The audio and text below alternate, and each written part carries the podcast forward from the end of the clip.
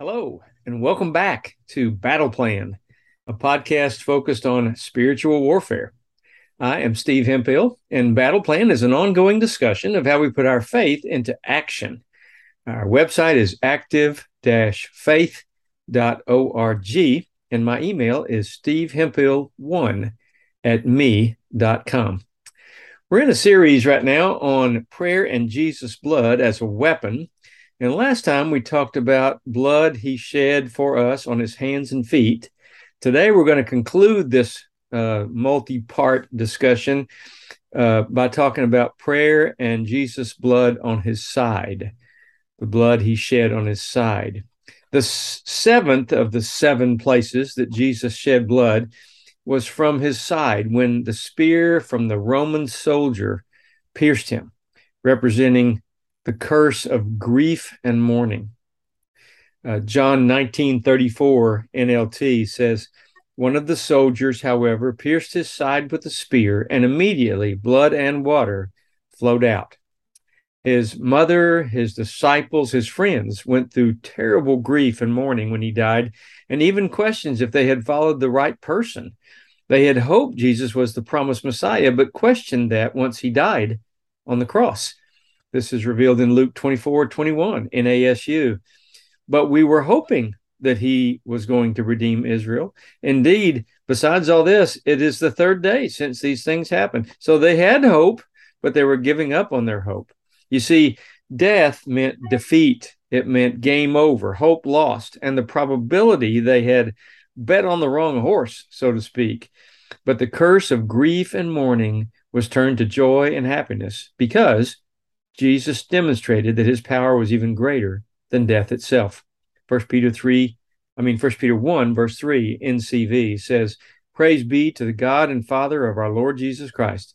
In God's great mercy, he has caused us to be born again into a living hope because Jesus Christ rose from the dead. He set us free. John 8, 36 NLT. So if the Son has set you free, you are truly free. You see, the same power that resurrected him is also at work in us.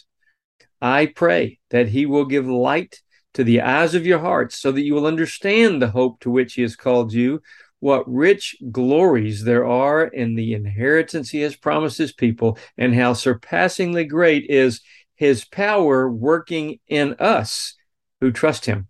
It works with the same mighty strength he used when he worked in the Messiah to raise him from the dead and seat him at his right hand in heaven. Ephesians 1 18 to 20, CJB.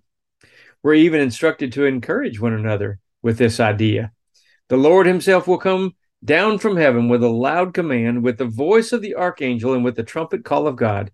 And those who have died believing in Christ will rise first. After that, we who are still alive will be gathered up with them in the clouds to meet the Lord in the air, and we will be with the Lord forever. So encourage one another with these words. 1 Thessalonians 4 16 to 18 NCV.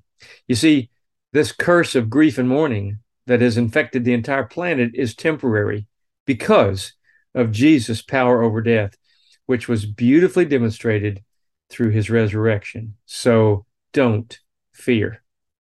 So, in light of today's thoughts, let me suggest part of your personal battle plan might be to train yourself to live each day in light of eternity and the reality that you too will rise from death and live with hope. Maybe you could pray like this Lord, thank you for demonstrating your power over death by coming back to life out of the grave. Help me to live with boldness like you did, knowing that I too will overcome death and live again because of you. Thank you. In Jesus' name. Amen. See you next time on Battle, Battle Plan. We're going to talk about how Jonathan climbed a hill and won a war. Let me remind you to keep praying because prayer works. God loves you, and I love you. Have a great day.